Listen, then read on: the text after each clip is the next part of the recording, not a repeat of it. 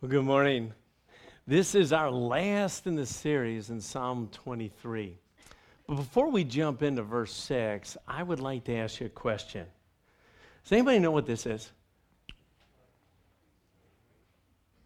This is a diver's weight. Divers wear this in order not to float back up to the surface. You know, I have this weight on my desk, and it holds very important papers, but it also reminds me that I really like the world that's under the water. You know, it all started for me way back uh, when I was very, very young. You know, in the early 60s, when TV was black and white. Does anybody remember that? Black. Okay, there we are. There was an amazing show called Sea Hunt. There we go. You know what? Sea Hunt was all about Mike Nelson. Mike Nelson would go on adventures underneath the water. And honestly, as a little kid, I just fell in love. He became my hero. I wanted to be just like Mike. Well, you know what? When I went, uh, eventually got to the college years, I had an opportunity to be able to get certified in scuba. Now, that was my primary reason for, well, taking the class. But realistically, I needed a little help with my GPA also. And I know I'd be able to uh, kind of get a good one here. You know, the, uh, the same thing happened to my wife. When she got to college, she was able to take this scuba certification class. Now, she did not need help with her GPA, but she enjoyed the water nevertheless. Well, in our early years of marriage, Sharon's parents invited us to go to Cancun. And when we went to Cancun, we had an opportunity because they were very generous. They paid for our airfare, they paid for our housing, uh, our housing. And I had the opportunity then, along with Sharon, to kind of spend our funds, our resources on fun things. And so one of the things we signed up for was a scuba dive.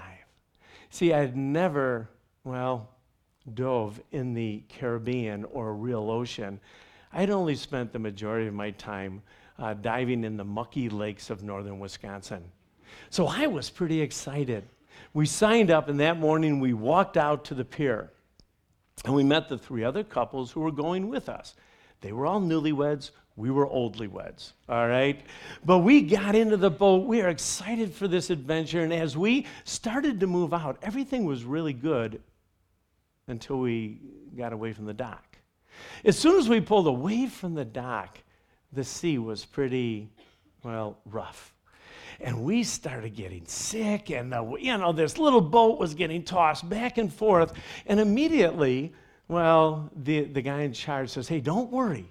All we need to do is get to our spot. As soon as we get our, to our spot, you're going to put your tanks on, you're going to dive in the water, and as soon as you hit the water, everything will be calm.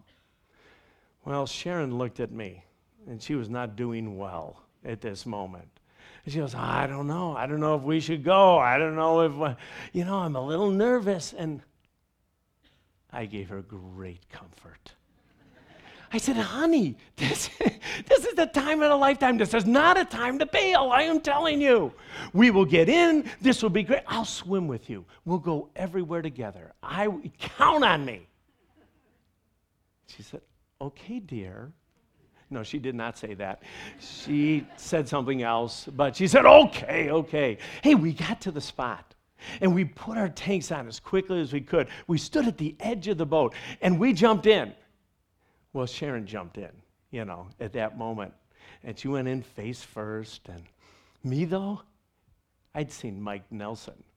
Mike Nelson never jumped in. All right. Mike Nelson did this kind of flip where you'd kind of go backwards and go in tank first. And, and, that's how the show always looked to me.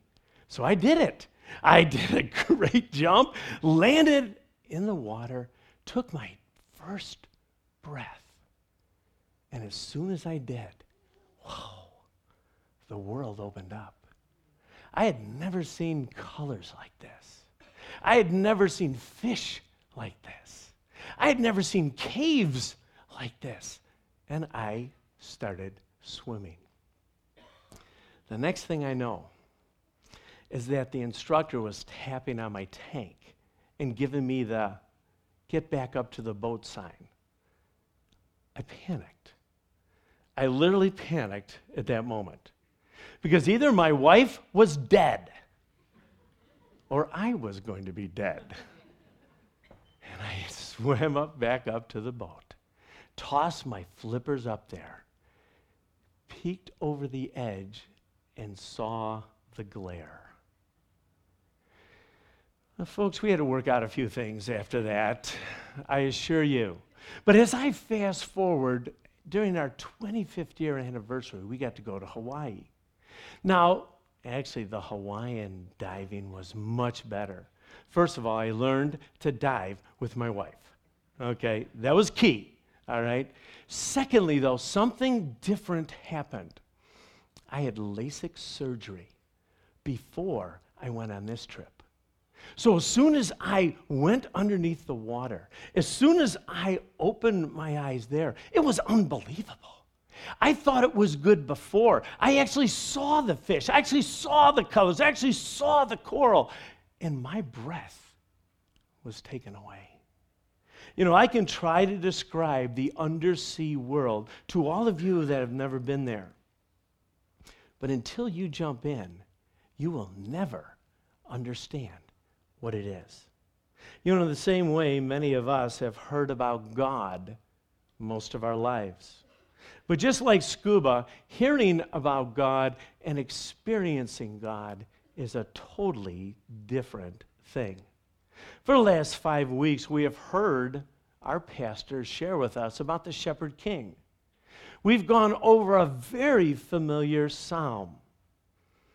We know that Psalm 23 is a psalm written by David, who was a shepherd who then became a king and wrote about his shepherd king.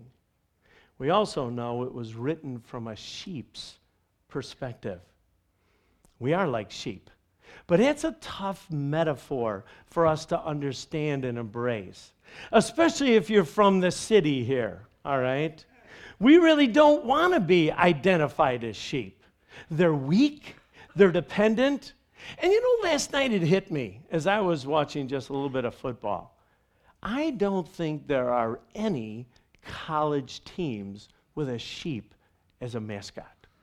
The fighting sheep, the horrendous sheep, the sheep that baa very loud when you come on the field.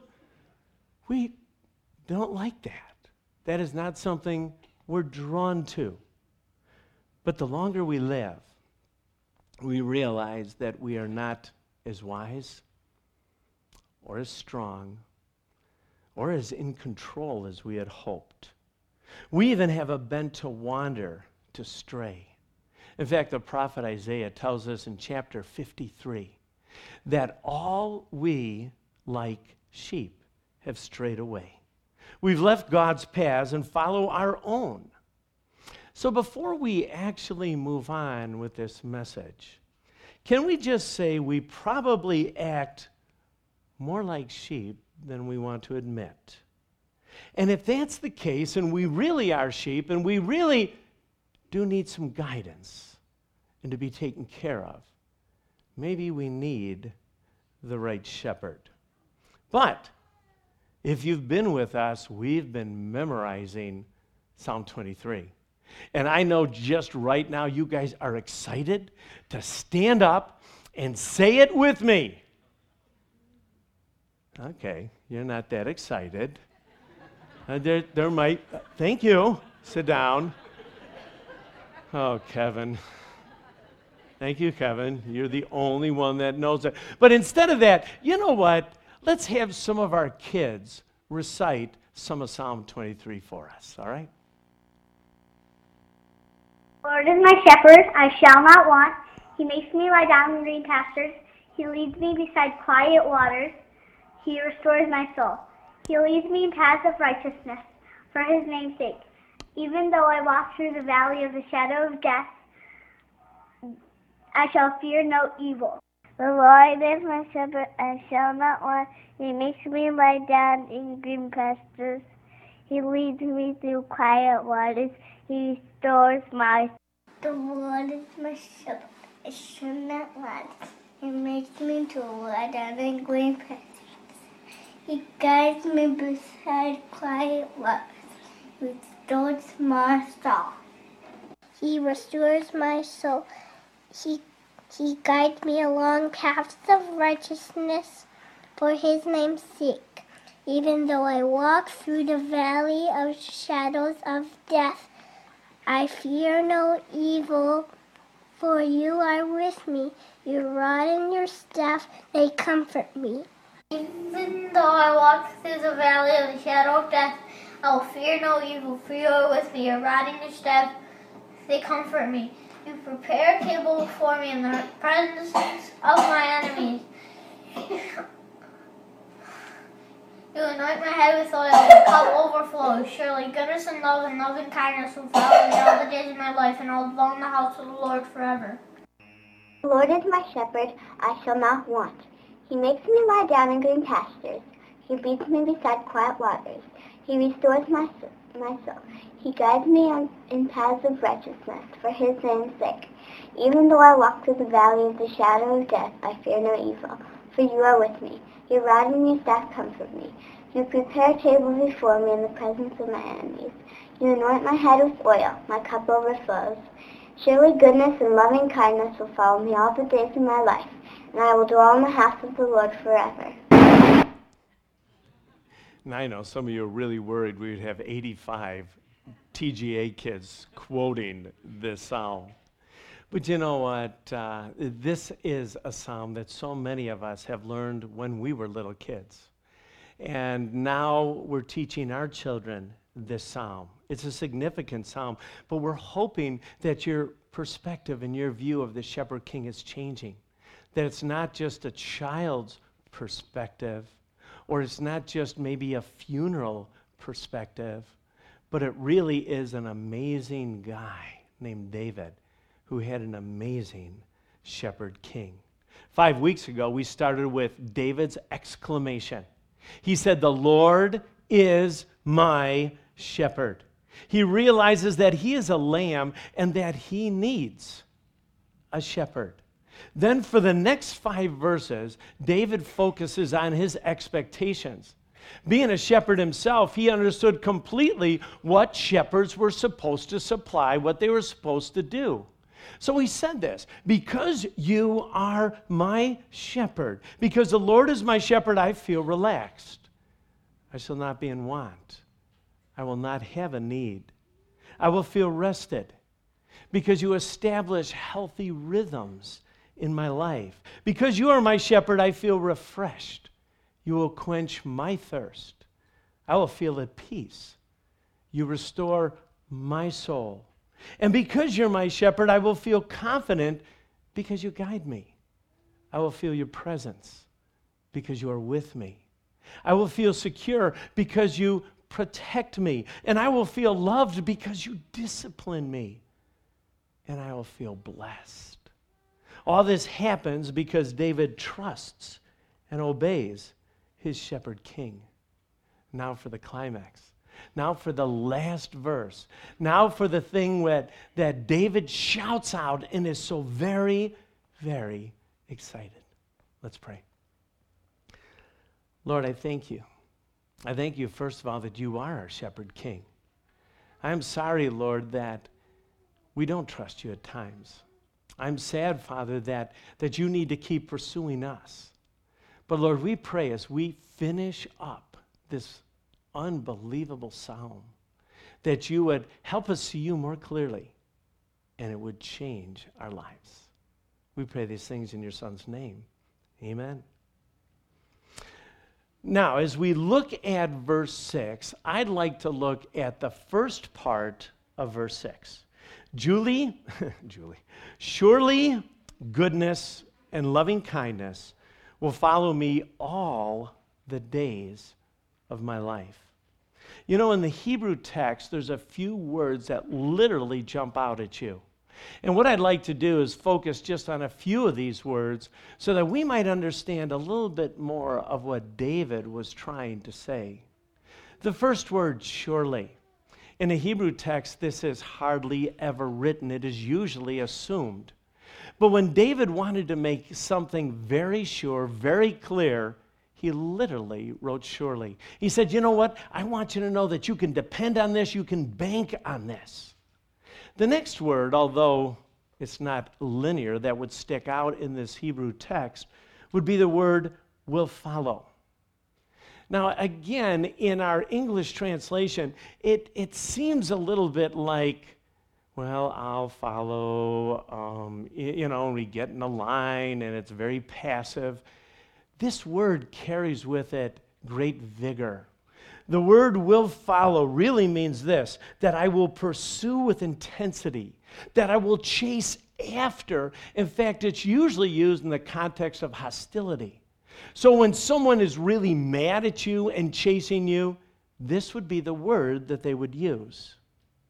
And then, surely, this is going to happen. The, the good shepherd's goodness and loving kindness will follow me all the days of my life.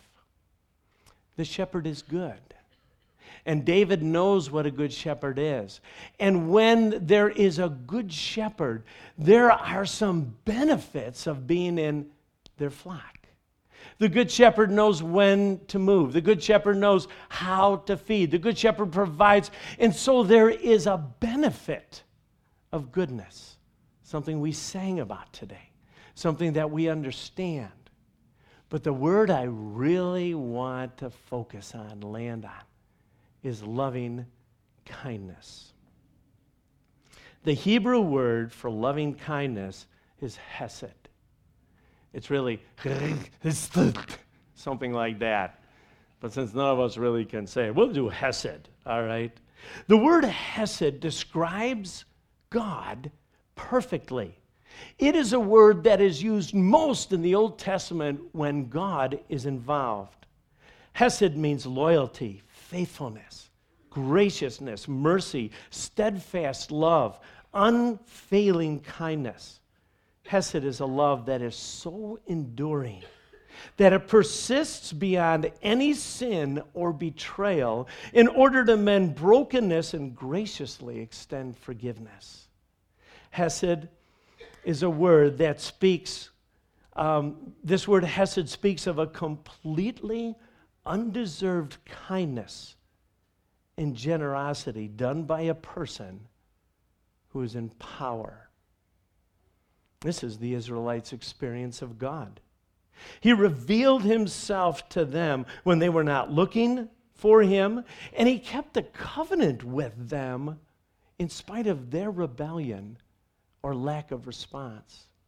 Sometimes it's best to look at scriptures, other scriptures, to be able to understand what this word really means. So I've chosen three of them that will hopefully enlighten and give us a perspective of what God's Hesed really is. In Exodus chapter 34 6, you can look it up in your Bibles or you can look up on the screens, but this is what God says about himself says, I am the God of compassion and mercy. I am slow to anger and filled with hesed, unfailing love and faithfulness. I lavish hesed, unfailing love to a thousand generations. I forgive iniquity, rebellion, and sin. In Isaiah chapter 54, for the mountains may move and the hills may disappear, but even then, my Hesed, my faithful love for you will remain. My covenant of blessing will never be broken, says the Lord, who has mercy on you. And then in Hosea chapter 2, verse 19, I will make you, Israel, my wife forever, showing you righteousness and justice and hesed, unfailing love and compassion. I will be faithful to you and make you mine, and you will finally know that I am the Lord. You see, God was very much unlike humans who are fickle, undependable, self serving, and grasping. Instead, God is always faithful, true, upright, and generous. This was David's God. This was David's shepherd. This is why David could start off and say, The Lord is my shepherd. I can trust you. I can understand you. I can love you. You see, Hesed is not just a feeling, but an action. It is a love that can be counted on decade after decade. Hesed is not about the thrill of romance, but it's about the security of faithfulness. So, if I were to maybe retranslate this and help us understand and maybe capture a little bit more of David's joy, I would say something like this.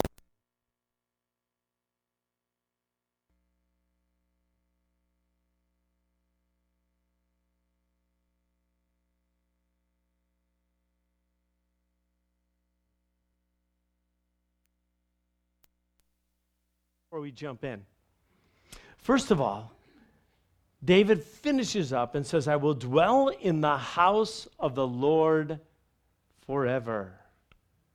Let's look at a few of these words. Dwell literally means I will return. To the Lord Yahweh, Jehovah, the term that's used mostly for God, the term that gives most honor, the term that says, I am who I am. I was the person that well, existed before anyone else existed. I am the Almighty God. And David says, you know what? I'm going to live, I'm going to dwell, I'm going to be in God's house forever, or literally for the length of my days, or for eternity. You see, David is quite confident. He's looking to the future. Realistically, the way that I see it, if, if you have two chapters in your life, the first chapter ends when you shut your eyes and begin eternity. What David is saying is, I'm really looking forward to that second chapter. You know, the scriptures are chock full of, of passages that talk about heaven. But the one I chose today is found in Philippians chapter 3, verse 20. Paul writes this But we are citizens of heaven where the Lord Jesus Christ lives. And we are eagerly waiting for him to return as our Savior. He will take our weak, mortal bodies, our sheep bodies, okay, and change them into glorious bodies like his own, using the same power with which he will bring everything under his control. Are you starting to understand how excited David is to spend time with God. He is literally or shouting, saying, I am going to live with Jehovah for all of my existence. I am going to stay connected with the shepherd king all the time. But if we're honest, each one of us, I'm not so sure we want to raise our hand and say, you know what? Probably one of the greatest things that could happen to me is that I could just live with God all the time. I don't know God that well. God sometimes seems a little boring. God, like, what do you do? Just bow down all day long if, if you're like hanging out with God? And we don't really get it. But somehow David is excited. We find this out again in Psalm 27, a whole different psalm, a psalm that was just a little bit later than Psalm 23. And in verse 4, he says this David says, I am asking God for one thing, only one thing. And I want to stop there. If any one of us were to ask God for one thing, what would that be? And again, this isn't to beat you up, but, but this sometimes tells us what's most important to us. Well, would it be health? Or would it be success? Or would it, and you just fill it out. David was to a point in his life, he says, You know what? I, I have one thing to ask. I just, just want you to know. And this is what he says to live with him, to my, with my shepherd king, with my God, in his house my whole life long. Immediately I stop. Say, you know what? He must see something I'm just not seeing. Now, I know in Psalm 23, he's trying to help us understand who this shepherd king is. And then he finishes, he says, I'll contemplate his beauty and I'll study at his feet. You see, David was most alive when in God's presence. And for me, as a diver, I was most alive in Hawaii as I was able to see and have the ocean open up in a fresh, new way. You see, our souls are restless until they find sustained rest in His presence. Ultimately, true joy and satisfaction is found only in God. David knew his shepherd king and trusted in him. Sadly, it often takes a lifetime to realize how life is empty apart from God. God speaks to his prophet Jeremiah in a very dark time in Israel's history. In Jeremiah chapter 2, he says this For my people have done two evil things. They have abandoned me, the fountain of living water, and they have dug for themselves cracked cisterns that hold no water at all. God says this You know, I am the living water. I will satisfy your thirst. And you know what you've done? You've gone everywhere else for that drink of water. You are never going to be satisfied because I am the water of life. And then he says, Your priorities are all screwed up. You keep putting all your eggs in this basket, or you keep pouring water in a cistern that doesn't even hold any water. I alone will give you life. You know, there are many biblical examples of living apart from God. One of the most famous ones is a story that Jesus told about a man in Luke chapter 15. It was a dad. It was a dad that had two sons. Now, he was quite wealthy.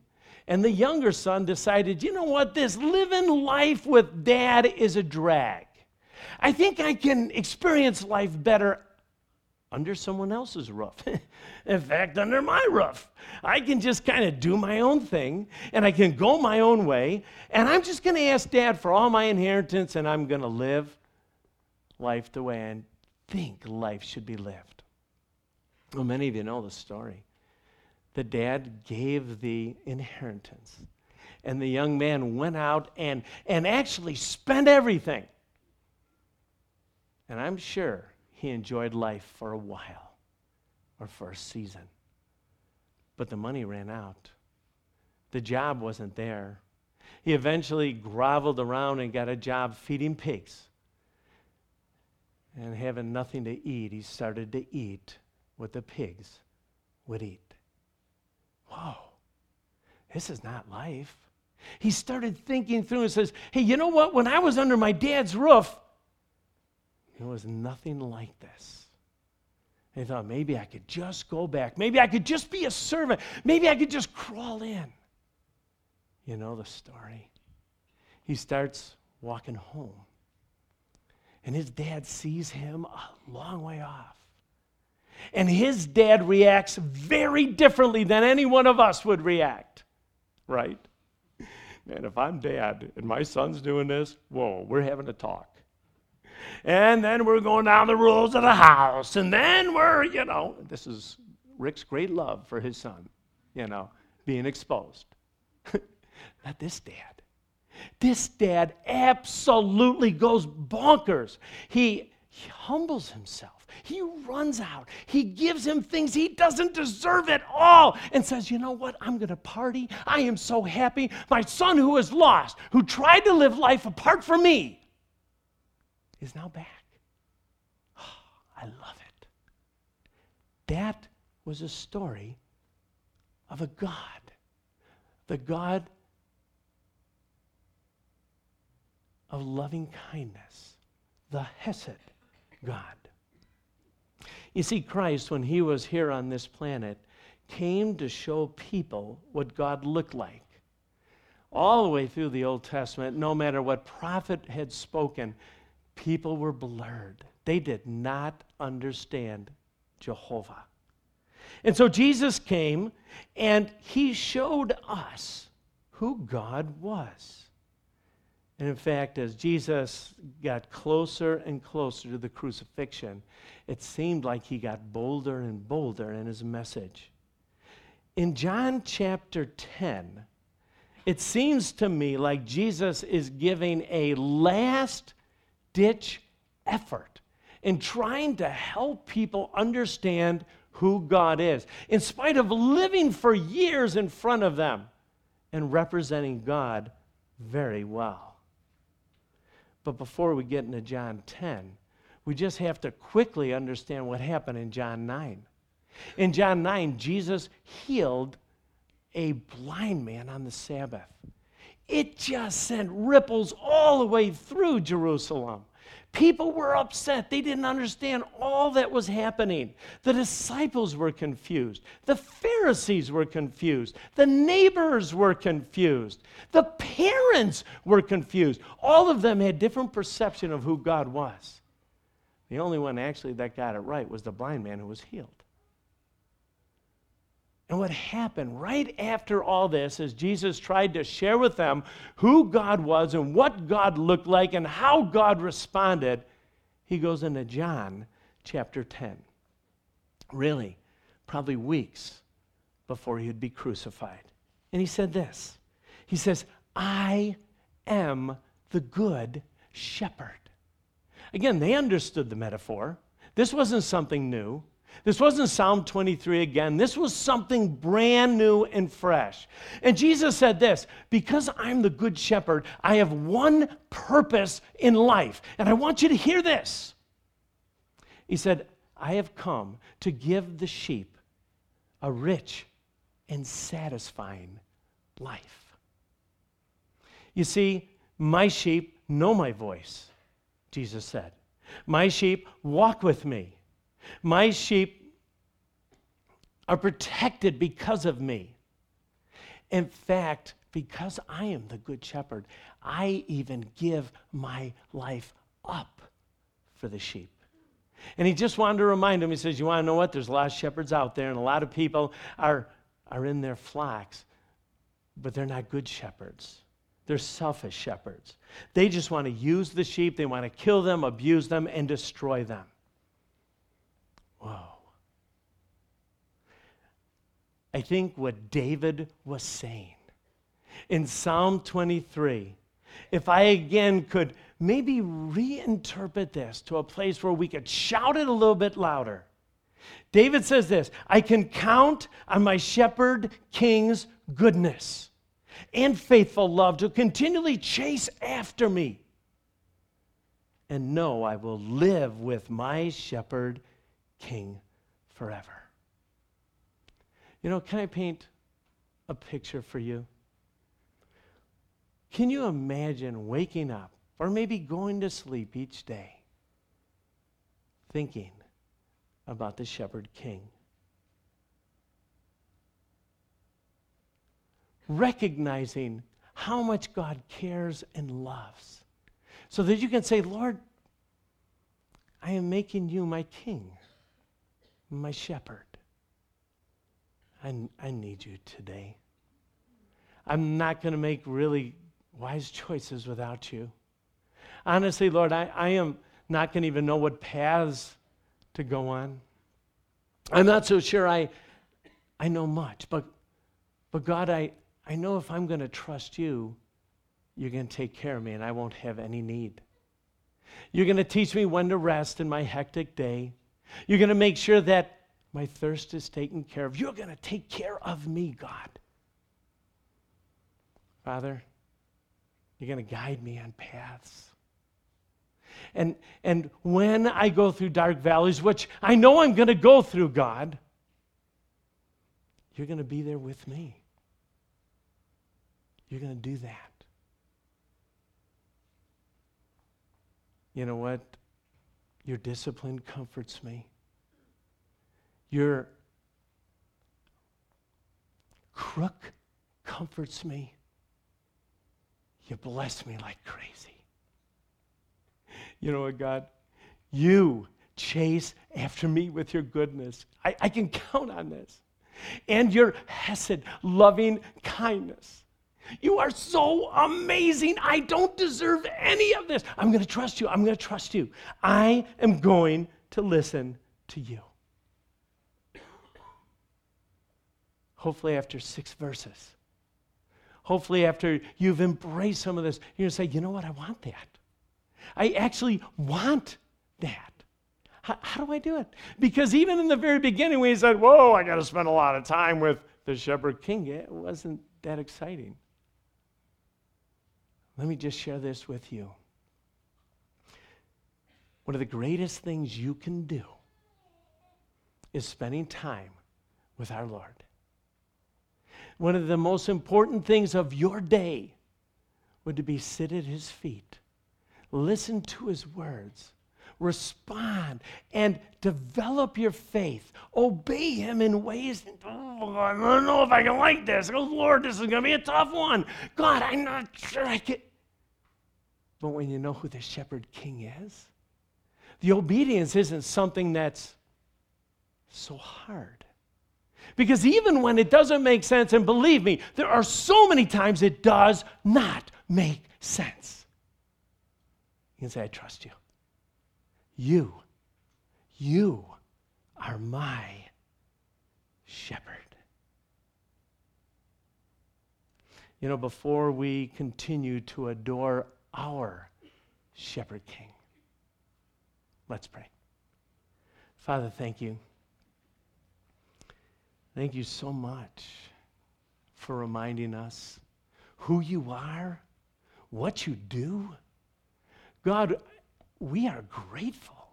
We are overwhelmed. Lord, so many of us, we, we follow the wrong shepherd. Sometimes we're the shepherd, sometimes it's people or jobs or influences. Lord, would we see you so clearly? Would we love you with abandon? There is no God like you. There's no one other than you. And Lord, the enemy, the enemy has deceived us. The enemy that wants to kill and destroy us has deceived. God, would we see you as David sees you?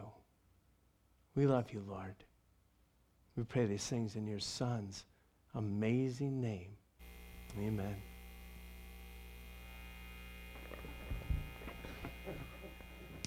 Would you guys stand?